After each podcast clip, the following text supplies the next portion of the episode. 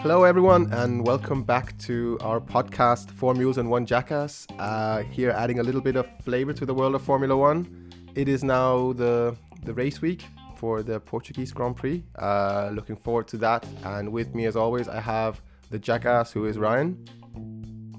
And that is me. Uh, hello, Jackass Christopher. Uh, and uh, listeners at home or wherever you are, thank you again for joining us on episode 5 we are on now. And uh, as always, don't forget to follow our social media channels, which you found out that Christopher knows perfectly by now. Mm-hmm. But uh, we get to start this episode with a question. So we have a question from Mr. D. Tanaka, uh, which goes as followed. Um, so let me see if I can get this right. Um, so yeah, yeah. Uh, why don't you uh, talk more about uh, non-Formula One things on your on your podcast? Yeah, yeah. All right, uh, we could, we could, but then it wouldn't be four mules and one jackass. Maybe we should uh, add a bit of flavor uh, on something salty that hasn't gotten to do anything with Formula One. Just uh, here well, and I there. mean, we don't could, know. we could we could we could dedicate a few minutes uh, on non-Formula One uh, related topics. So Sure. let's start with you know um, contract extension of Suzuka for the couple of years. So tell me tell me more about Suzuka, the the province in Japan it is in, the the, the dishes that are famous from that area. Yeah, it is from uh, Mie Prefecture, of which I don't know much about other than they have Suzuka Circuit. It is like in Japan, everyone knows Suzuka Circuit. Even if they don't know anything about Formula One or anything about motorsport, everyone, like even my mom, I say, Oh, do you know Suzuka Circuit? Oh, yeah, it's in Mieken, uh, Mie Prefecture. And it's like, Oh, okay. It It is famous. And I think it has to do with all the marketing F1 did back in the 80s. Everyone loves Suzuka. Um, you know, it's Honda's test ground originally, built by um Hugenholtz as well, no? Who did Yes, design yes, who Zandvoort. designed Yeah. So, So, that yeah. was not really much non F1 related factoids on on Suzuka, but uh, we have another breaking news. Um, so the Canadian Grand Prix has been cancelled for this year, and taking its place is going to be Istanbul Is once that again. confirmed? Yes, that has been confirmed just now, uh, a couple of minutes ago. So breaking news for you, and I Yeah. suppose we can we can talk a bit about Istanbul. Um, Yes, if if you happen to Yeah, be, in fact, uh, at this very moment of time, uh, the question asker is actually, in fact, in Istanbul. Oh, Yes. oh, there uh, you go. Of course. stuck. So we can talk a bit about Istanbul. Yeah. Uh, I have I have lived in the country, so I should know a bit. So let's let's let's talk about the food first and foremost. So when I say Mm. Turkey, everyone automatically says doner kebab, which to Yeah. a, you know a mainland European standard is is completely different. So our concept of doner kebab is different, of course, from Yes. the authentic Turkish uh, Yes. cuisine. Um, favorites of mine. It, it depends how daring you are in in uh, in eating. So Mm-hmm. uh, a dish that is in, in Istanbul itself is is kokoreç, which I would recommend. Uh, depends how brave you are. It's sort of um, you know don't ask, but it's it is delicious. Mm-hmm. Um, another favorite of mine, I would say, uh, it's called mante, which is uh, a, a ravioli type uh, that has a, a, a yogurt sort of sauce and a, and a spicy tomato sauce on top of that, which you mix together. Um, very warm. And Yeah. yeah. so Turkey, beautiful country, four Absolutely. seasons, terrific Yeah. food. Uh, the racetrack is, is fantastic. Uh, The Mm-hmm. I mean, audience. it's like a, it's a it's a country that has everything basically, right? It's uh yeah, it's a big country historically as well. So much to go into Istanbul, you know, Constantinople, Byzantium, whatever Mm-hmm. you want to call it. Um, but yeah, one of those places I've never been that I actually really need to go. There's so much to see there. Um, yeah. Yeah. So we've, uh, I think we've answered the question successfully. Those are some proper Yes. non-Formula One related uh, discussion matters, as it were. So if you uh, listening would also like to have your question featured or have a bit of comment or, or feedback that we want to discuss or you would like us to discuss in the podcast, please uh, send us a line on our social media channels, which uh, hopefully by now you also know. But we shall uh, repeat the the exact hash no not hashtags at handles uh, at the end of the podcast. So, Stay tuned for that. Excellent. Uh, let's get cracking. Christopher, Yes. where would you like to start? Let's start with the sprint races because that's now been confirmed. Okay, and yeah, it's even worse than I thought. So, so which flavor note would you attribute to this new sprint race? I can't say salty yet because I'm not that salty. I haven't seen it yet, so that would be a bit too harsh. Um, I don't know where where, where this would land. So give us give us a bit of t- context then about sprint Okay, so the context is okay. So basically, they want to introduce, they want to make qualifying more interesting. So instead of having qualifying Saturday, they're going to have it on Friday, which is the first problem in my opinion, because it's one of the most exciting parts. They're going to substitute qualifying on Saturday with a sprint race, basically a 100 kilometer race, pit stop not necessary, um, and that will determine the grid order for the race on Sunday. Uh, for the top three finishers, there'll be three points for place one, uh, two points for place two, and one point for third place, which is basically minuscule. It's really like when you think about it, a fastest lap in the Sunday race is the same as a podium in the sprint race. Um, I understand they don't want to take too much away from the race itself by giving this this amount of points, but it seems awfully risky for many teams to go into sprint race and with F1 being more about cost saving and stuff, I, I don't know if it's if it's smart. It's gonna be yeah, it's gonna be chaotic. I think. Well, I Uh, think what are your thoughts? I think we can break it down into two angles, which we can discuss this point. Firstly, it is the the sporting entertainment aspect of it all, Yeah, and then secondly, as you mentioned, the the cost side of it all. So Yeah. let's start with the the entertainment or the sporting value that sprint races are supposedly uh, are going to add to, uh, to to to the viewers. So the entertainment value. Um, my initial thoughts is uh, we've mentioned this in, in podcasts before is is it truly necessary? Uh, I understand that the um, the owners of Formula One, Liberty Media, wants to increase the entertainment value of, of Formula One, and sprint races have been a feature of Junior Formula, which has been successful. Um, it adds uh, a bit more competition to the to the championship, as well as more excitement. But more for the fans that are at the track as well. you know, Correct, there's yeah. something to watch, something interesting to watch, and I get that they want to do that in F1 as well, but I feel like there's so much money poured into F1, and everyone is going to focus on the Sunday race, still, regardless. So you will have a you're gonna have a bit of a weird situation where I think the midfield will still be fighting. The back markers won't care. They they literally have nothing to win. Uh, let's say they gain a couple of positions in the sprint race. They might not start twentieth. You might start fifteenth, but it's not gonna mean much, Well, is I- it? It's not a big. this it's not is- a big risk to to race your car, wreck your front wing. Um, that you're you're then allowed to put back an older spec of front wing if you don't have more newer spec and they get ruined in the sprint race. But like for a team like Williams, would that really be wise? Why not just sit out the whole thing? And at the top, you're just gonna see the the leaders trying to push really hard in the beginning, make a great gap, and just maintain that and just be comfortable. And then whatever happens in the midfield, they might be battling, but not hard enough because yeah, they're not gonna get points from it anyway. Yeah, my my breakdown is, is is like this. This is how I view it. So as you mentioned, this is going to be implemented at three Grand Prix in the year. So it's going to be held at Silverstone, so the British Grand Prix, at Monza, the Italian Grand Prix, and at Interlagos, the Brazilian Grand Prix. Has that been confirmed yet? Because I'm not sure so. if that was. I, I think so. So each Yeah. sprint race will happen on the Saturday, hundred kilometers uh, each, Hmm. to set the grid up for the Sunday race qualifying. Um, so depending on the length of the track, of course, not every track is uh, equidistant, so the same length. Uh, some tracks are are longer, some tracks are shorter. Um, Interlagos being quite a short circuit, Silverstone being longer. So depending on the amount of laps that 100 kilometers would make, it is equal equal to you know roughly 17 to 25 laps uh, of a circuit.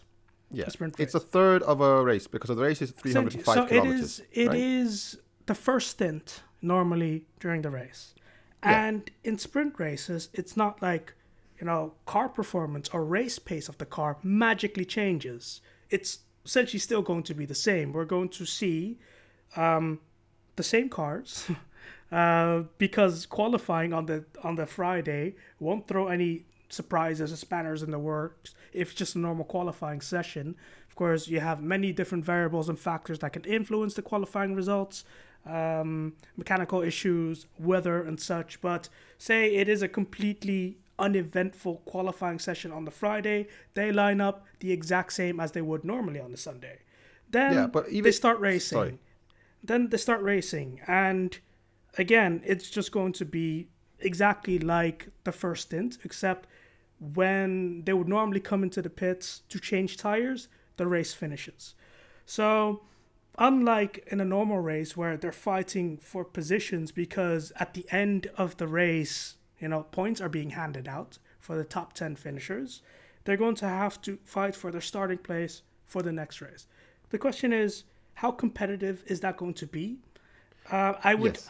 You know, in a in a one make series like IndyCar or like Formula Two, where all the cars and all the chassis and all the engines are the same, it makes Not sense. an IndyCar. Not completely the same. Well, I mean the, the the the chassis is the same. the chassis is yeah. the the engine there's a there there are two manufacturers there, but you get my drift. So the race pace Yes. would would roughly be based on the the way the team sets up the car. Whereas in Yeah. Formula One we have uh, twenty or rather ten completely different cars. Mm-hmm. So it's not like it's going to change the order much. And then, like you mentioned, the, the, the risk factor that they're willing to take, knowing that they Yeah. have a full Grand Prix to, to, to drive the next day, how much risk are they going to commit to overtake just to start one position ahead? I mean, this is what I see. We've seen lately uh, uh, some amazing qualifying performances, uh, like Lando Norris. Mm-hmm. He didn't really qualify well in the end. Perez as well qualified well at Imola, and some others that didn't qualify well had some bad qualifying issues. They would be hampered in the race usually by starting further back. Let's say you don't get a good Q3 lap in, you're gonna start tenth. Oh shit! Uh, it's gonna be interesting to see what the race is gonna be like. Instead, in the sprint race, let's say hypothetically Bottas uh, doesn't qualify well, but in the race he can overtake, you know, damage limitation, so he gets up to fourth place or something. Uh, so for the Sunday's race, he would start fourth, which then, what was the point of qualifying? Like all the, the, the cars that are quicker, that can that are, can fight better, they will just slowly edge more forward toward the grid, and it would just make the distance bigger between the teams, no? And you wouldn't really see yeah, I don't know. Like let's say let's say Norris qualifies P two uh, in qualifying. Sprint race begins. He gets overtaken. He's down to P five. Race starts. He can't really move up from there. Like it's just going to consolidate the, the the top team's positions. It's yeah. I don't know. It what what's gonna I mean, what the policy we're, of that's gonna be. we're be throwing a lot of salt here, like we're Yes. sumo wrestlers just about to enter the ring. for sure. But um, we also have to quickly mention the, the cost factor of it all. So, as we mentioned Mm. last podcast, there is a cost cap in place this season. And the reason why um, they couldn't, or rather, the teams and the Formula One and the FIA couldn't reach an agreement on sprint races up until now was because of the, the costs involved. So, the cost cap was set this season at 145 million without the sprint races. So then, if they commit to these sprint races and someone has a massive crash like Bottas and and Russell had last race, um, roughly it costs about a million, uh, a million dollars to Yeah. rebuild the car, and yeah, the Formula One was willing to to give about tens to twenties of thousands um, to reimburse the teams. Now they've come up with a sort of insurance system that, that roughly equals to about half a million per team. That's still not going to be enough. Like for the smaller teams, that's going to be tough. For the big teams, yeah, sure, they they'll need to do some cost saving as well, but it'll be easier for them still to allocate resources towards that compared to the small teams. So it just seems to favor the bigger teams than the small teams. So that's the, the, the cost aspect of it. But uh, we have unanimous agreement from the teams to, to trial this. Uh, it, it's it's worth a shot. Who knows? We could be blown Yeah. away by it. You know, I'm willing to Yeah.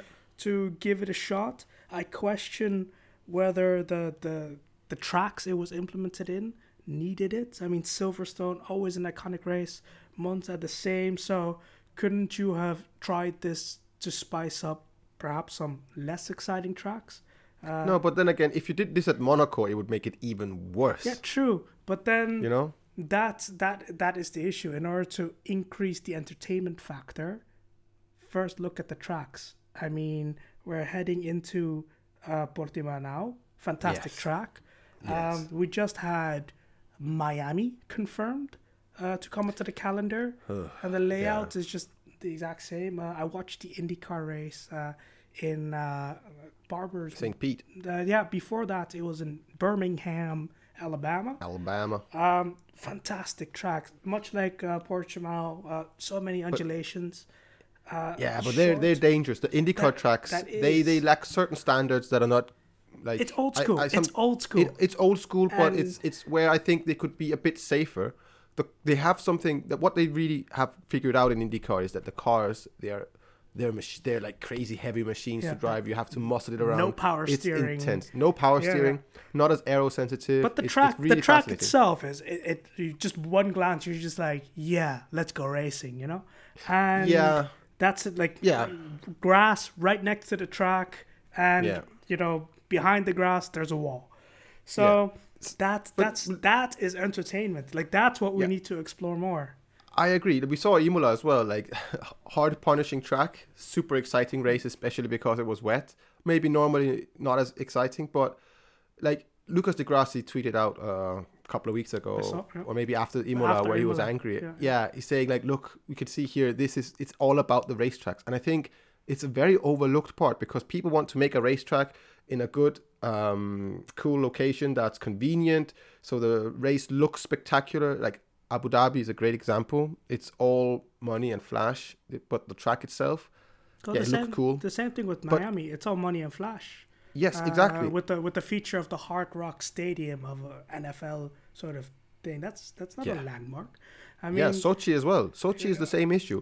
And then you have these old school tracks which are undulating. You you can send someone sat down on a map. I was like, oh, let's draw some cool lines here. See how we can test the cars, you know, and just a bit of a of an um, like yeah. Uh, I recently started playing Gran Turismo uh, Sport, which is not something I've been into for a while. It's not sim racing, so it, I kind of overlooked it. I have a PlayStation, but now I'm playing it. And there's some fictional tracks there. And wow, the people that made Gran Turismo, they know what racing tracks is about because they are fast and they're flowing and you can follow cars, you can overtake. There's so many lines going around and it's not artificial. It's just like a roller coaster of a track. And you see that Suzuka, you see that Spa, you see that Imola, you know, these old school tracks, they have that vibe still. And maybe that's something we should look into more. And on another note, um, there was the historic race at Monaco uh, recently. I saw Jean Alesi being uh, Yeah. taken into the pit. Amazing! Like wow, you, you really sense how they're fighting the cars, how how dangerous it is. And So one thing I to, noticed to provide how- a bit of context to the listeners who are unfamiliar with the historic Grand Prix of Mhm. Monaco, yeah, of course, so they they race older Formula One cars. I think there's a a, a time uh, Yeah. limit, so it needs to be older than a certain year, which Yeah. they then uh, race. So Yeah. Jean Alesi is a former Formula One uh, driver. He was racing Niki Lauda's Ferrari from uh, the the 80 or 70s. 1974. 1974, yeah. Yeah. Um, and uh, spectacular race. I mean, I, I always Absolutely, I always love seeing old Formula One cars. Just the sound, the yeah. everything sends shivers down my spine. Uh, You can smell the petrol. You can smell the tire rubber. Like it's something. Yeah, are we I don't know. are it's we a like, bit uh, perhaps a bit too nostalgic of, of I seeing? think so. I think we these, are. I you think know, we are. these drivers with the mustaches having a cigarette right on the tire, where Yeah. in, in today's society, well, firstly, uh, it's it's the same as smoking at a petrol station. You're smoking next to a, a, a bomb. Yeah. So it wasn't the wisest thing, but back then, no one ever thought about it. The No, health and I mean it's only issues. cool now because we can't do it anymore. But uh, but just to get back to the point of in, in Monaco, for instance, so the onboard looked insane because of the camera field of view, and that's something F1 needs to work on. They used to have a good onboard camera, now not so much because they want to show more sponsors, more up close. Um, but the other thing, the cars are so small. they're so much more nimble. You could actually see cars overtake in Monaco in 70s F1 cars where you'd be like, you'd be scared shitless if something went wrong. But like, they can. And that's the problem with the modern cars as well. They are too big because you can't get past on a track like Monaco. I'm sure if we could, okay, the safety is the most important aspect. So let's Always, say we keep the car as safe as we can, maybe shorten them, maybe make them a bit narrower. The tires maybe, um, I like the tire um, ratio to the car size now. Uh, but then, of course, it'll have to decrease if the car's got a bit smaller. And then let's see if the racing can be improved. There's not to be as much dirt here as well because the cars are smaller. And if they focus on making the cars a bit more light, they'd be more nimble around the corners. It would be more easier to follow. Um, so I think that's an aspect where maybe they should work a bit more in the future. I know it's not something you can take a huge chunk and say the cars need to be 100 kilograms lighter. No, it should be small increments, something they should maybe work on uh, as safety improves, basically. Because, yeah, that's a missed opportunity, I think. That's one really good way to make F1 uh, more exciting. Yeah, I agree. Uh, let's elaborate that on a on a future episode. Uh, Yeah, for so sure. from the future, let's go back to the present. Mhm. Um, are we out of salt right now? I think we we've we've done a lot of salt.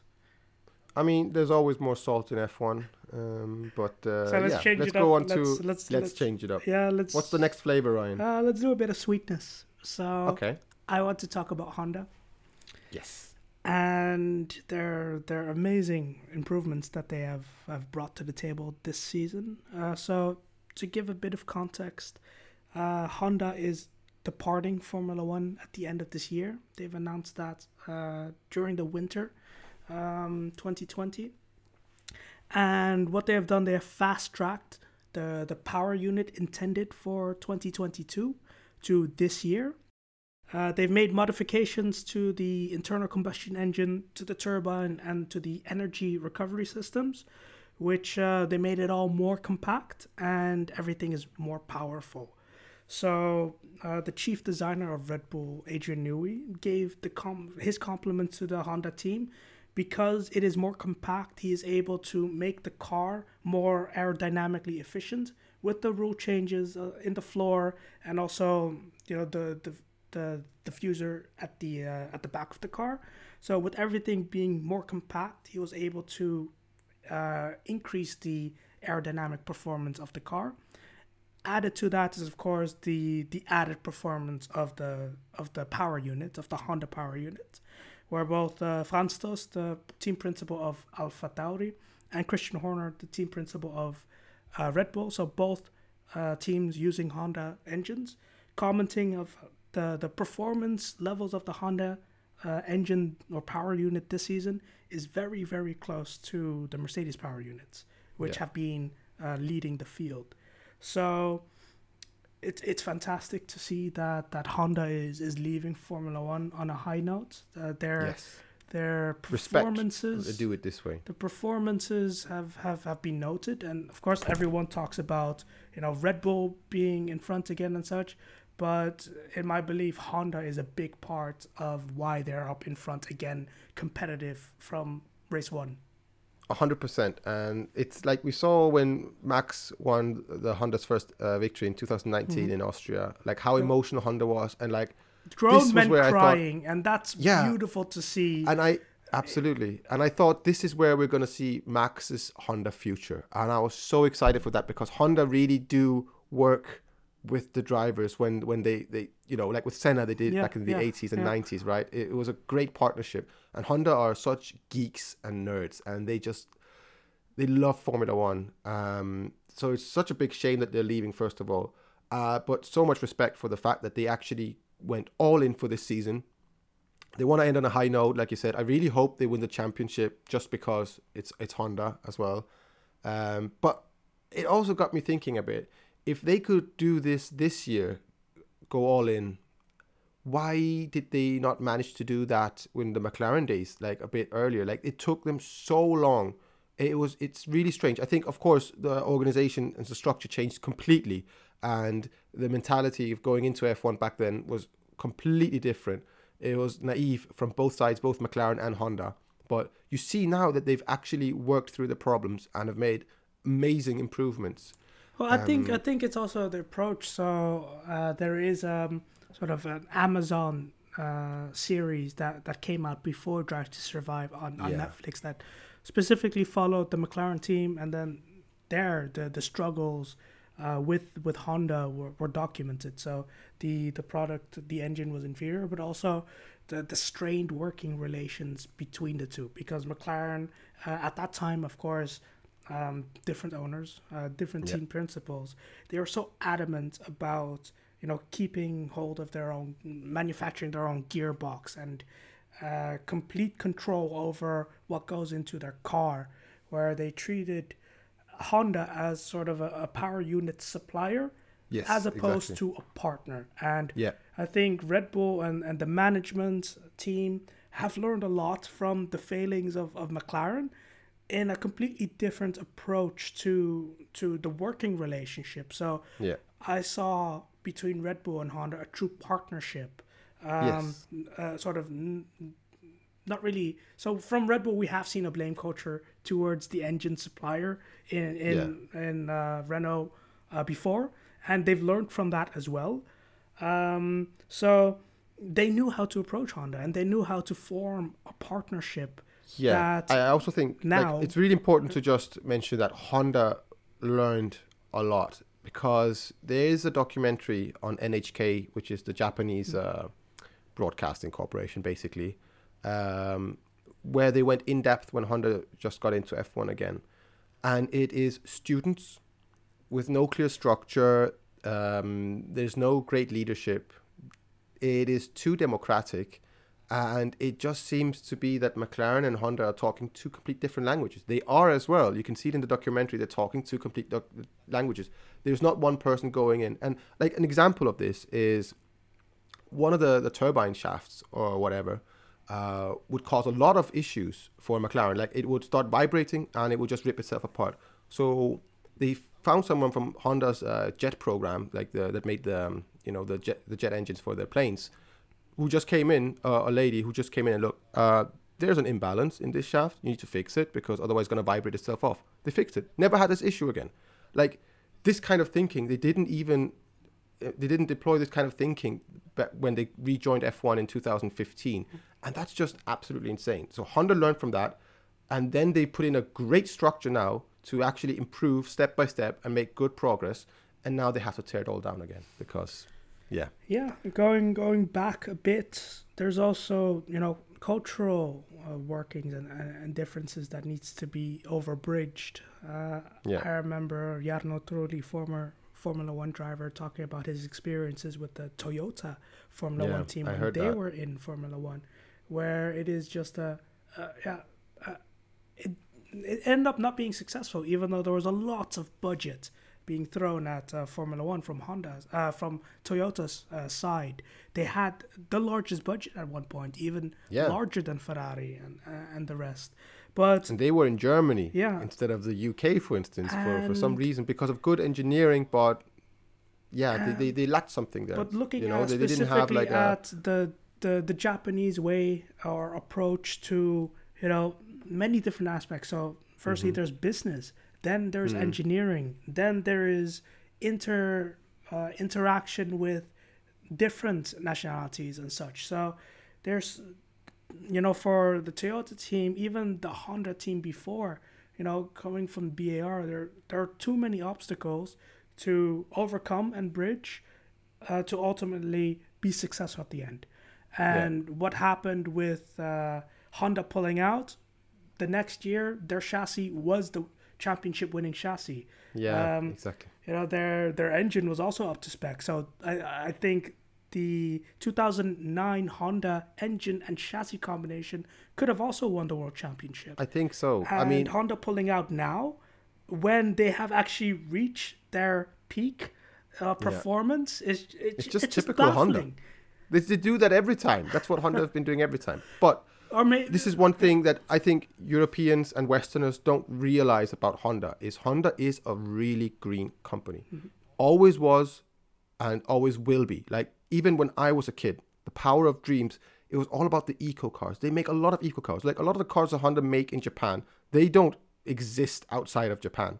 Yeah, in yeah, in, yeah. in Europe, Honda tries to be I don't know, a cheaper alternative to BMW. That's the kind of range they're going for, which is not really working out for them, in my opinion. Um, whereas in Japan, they make everything, right?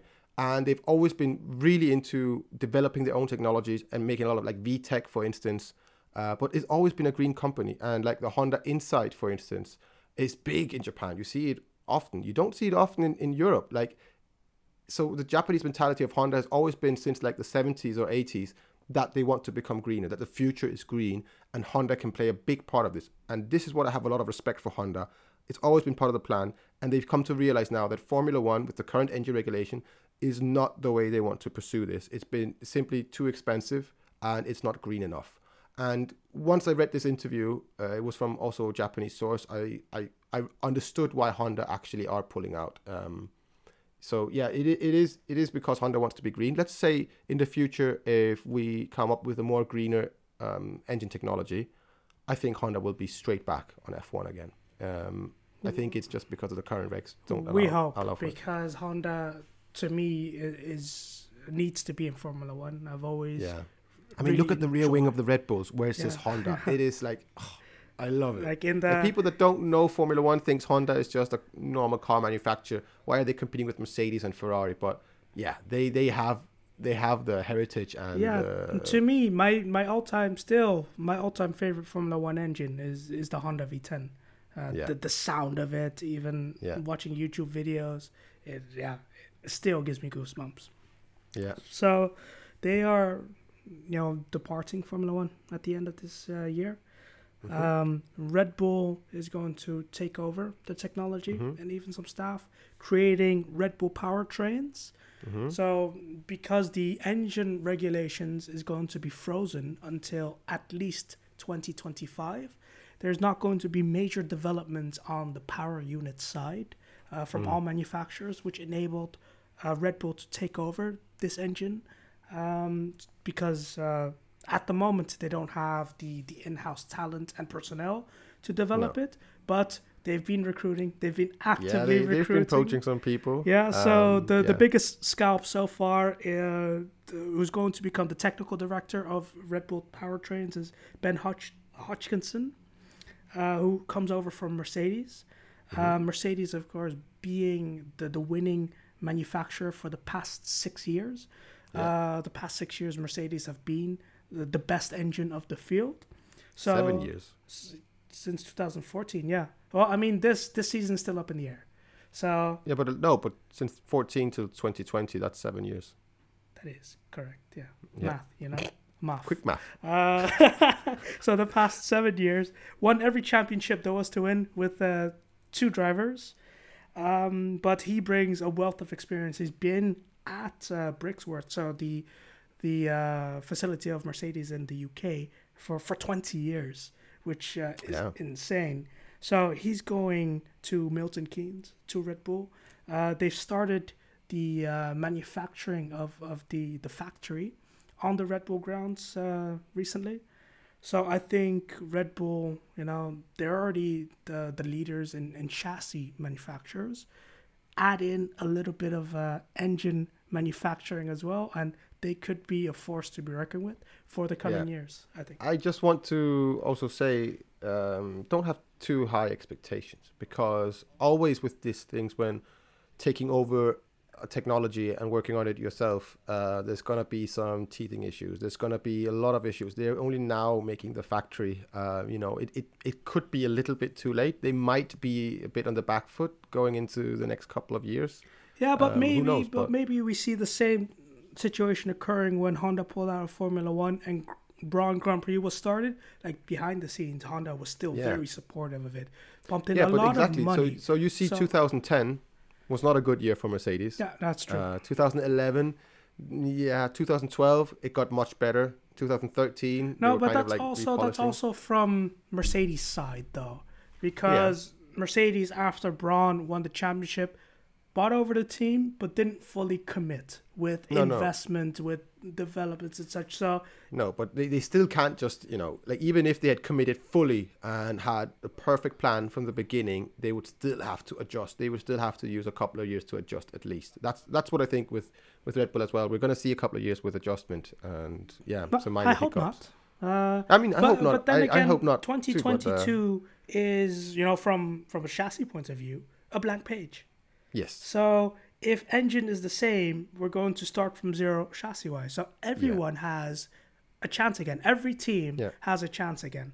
So yeah, if if engine regulations or rather the, the power unit itself largely remains frozen for the next couple of years, it's it's down to development of the chassis and how fast Yeah. they can catch up. So Which I'm super excited exciting, about yeah. because 2014, uh, you know, Mercedes had the best start and they just, you know, it, it was compound interest, right? It just kept getting bigger and bigger, their, their, the gap they had. And uh, yeah, it'll be different. It'll only be the chassis side. So uh, yeah, very exciting for that. Yeah. Um, so you mentioned the word roller coaster before. Mm-hmm. Uh, I want to apply the same word to Portimao because to me, the track is a roller coaster. It is. Um, I mean, watching onboards, uh, yeah, the, the last sector especially, it's it's it's insane. Uh, I'm so excited for it. Even if the race is not gonna be spectacular, like let's say, uh, I mean, who knows? I mean, But last it's just race, amazing so to see the cars. last year we went to Portimao because of the COVID situation. Uh, Mm-hmm. they just recently resurfaced the track last year, which uh, Mm-hmm. made it very slippery, and we had a bit of rain as well. So I I think um, what stood out to me last year was Kimi Raikkonen's opening lap, Yeah. where he started like down the field and just went up and up and up. He was fourth uh, at one point, having overtaken Yeah. maybe 12, 14 cars. Um, because he was on Absolutely the he was on the slick tires, where everyone started on the intermediates or so, um, taking a different strategy, and that to me was just like the old Kimi is there, like he's still Yeah. there. Exactly, Unfortunately, he he, couldn't sustain it throughout the whole race, but it's that flashes of brilliance which we want to Yeah, see. and you see the you see that the old school tracks. That's Yeah, where yeah. Kimi comes comes out. You know, Absolutely, Spa, always. Suzuka. You Yeah. know, yeah. So yeah, I, I can't wait to see. I, I really don't have any idea what's going to happen uh, in the race because a certain part of the track it really suits the Red Bull. Certain parts of the track really suits the Mercedes. You know, the longer wheelbase. Um, so yeah, I think it's the midfield that's going to be really interesting. I really hope McLaren can keep up the form. Um, let's see, but all, as well, AlphaTauri needs to get back strong and see what they can do. Ferrari did really well at last race as well. Um, so I think them and McLaren are, are going to be quite close. McLaren might have a bit of an edge here because of the Mercedes engine, um, because there are a couple of straights that are quite important. But uh, let's see.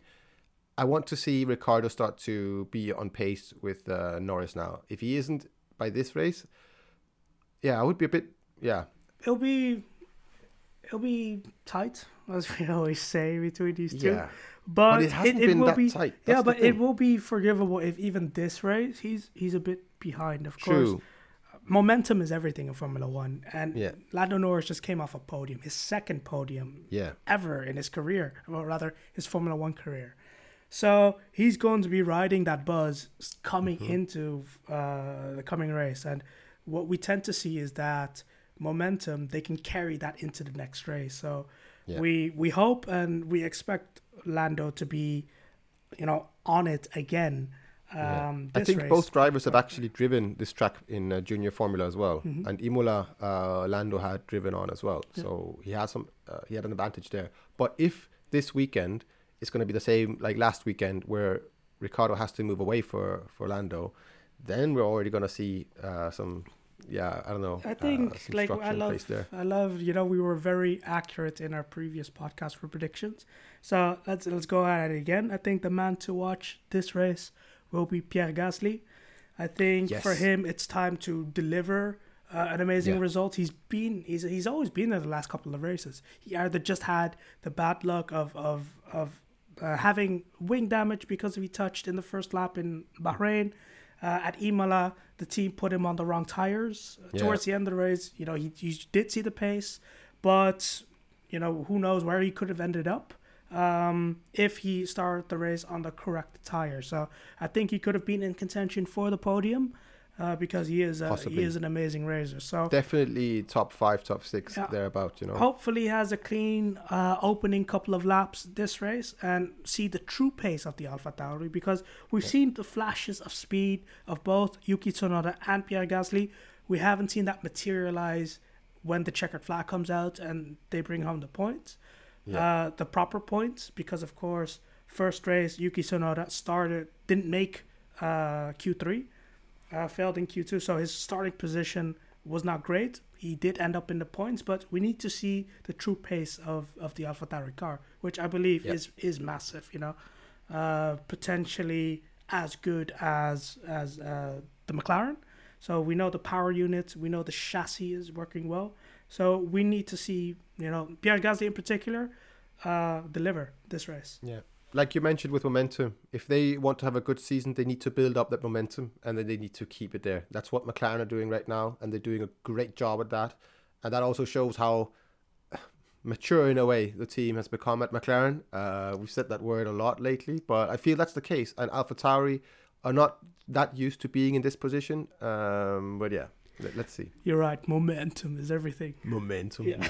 Uh, For helvete. so let's uh, let's wrap up this uh, fifth episode, this podcast. Mhm. Uh, any Mhm. last thoughts from you, Christopher? Yeah, I'm so excited going back to Portimao. What can I say? It's uh, I say that for every track we go to almost it seems, but this is this is the one where I feel I've been re- I've been redeemed because I was talking about this track for so long. A bit of a hipster here, uh, but yeah, I'm so excited for this track. Yeah, for me, uh, I am happy to announce that uh, Bent Viscaal has been confirmed for the entire season at Trident in Formula Two. Awesome. So we in the first podcast or second, I, I can't remember. We're on the fifth now, but I Yeah. mentioned that he only had a one race deal at Trident at Formula Two. He's been confirmed for the entire season.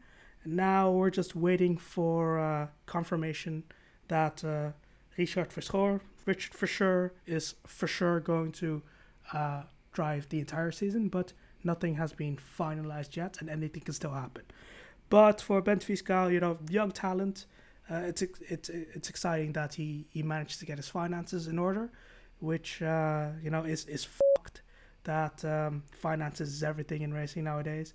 But he'll be in Formula Two. Uh, they had a testing session this week, Formula Two actually, at uh, Barcelona, I believe, where he, he put in some good lap times. Everyone views him as a talent, so I'll be exciting to see what he can what he can deliver when uh, Formula Two returns. Yeah. So Formula Three is up next in the calendar. Um, Yes. I don't think they're at Portimao, but uh, No, I don't know. I haven't heard anything. Uh, I know that W Series is like that's in six weeks' times or something. Yeah, I don't know. yeah. But, But, maybe that's something we should talk about next episode. The Yeah. structure of the F2, F3, and uh, W Series and the F1 Grand Prix weekend. possibly. So, as always, um, don't forget to follow our Instagram, which is at four mules and one jackass, and Dot our com. Twitter at four mules and one Jackass.com. jackass. Hmm? Thanks so much for joining us. Um, and uh, as always, keep washing those hands. Keep washing them hands. Bye now.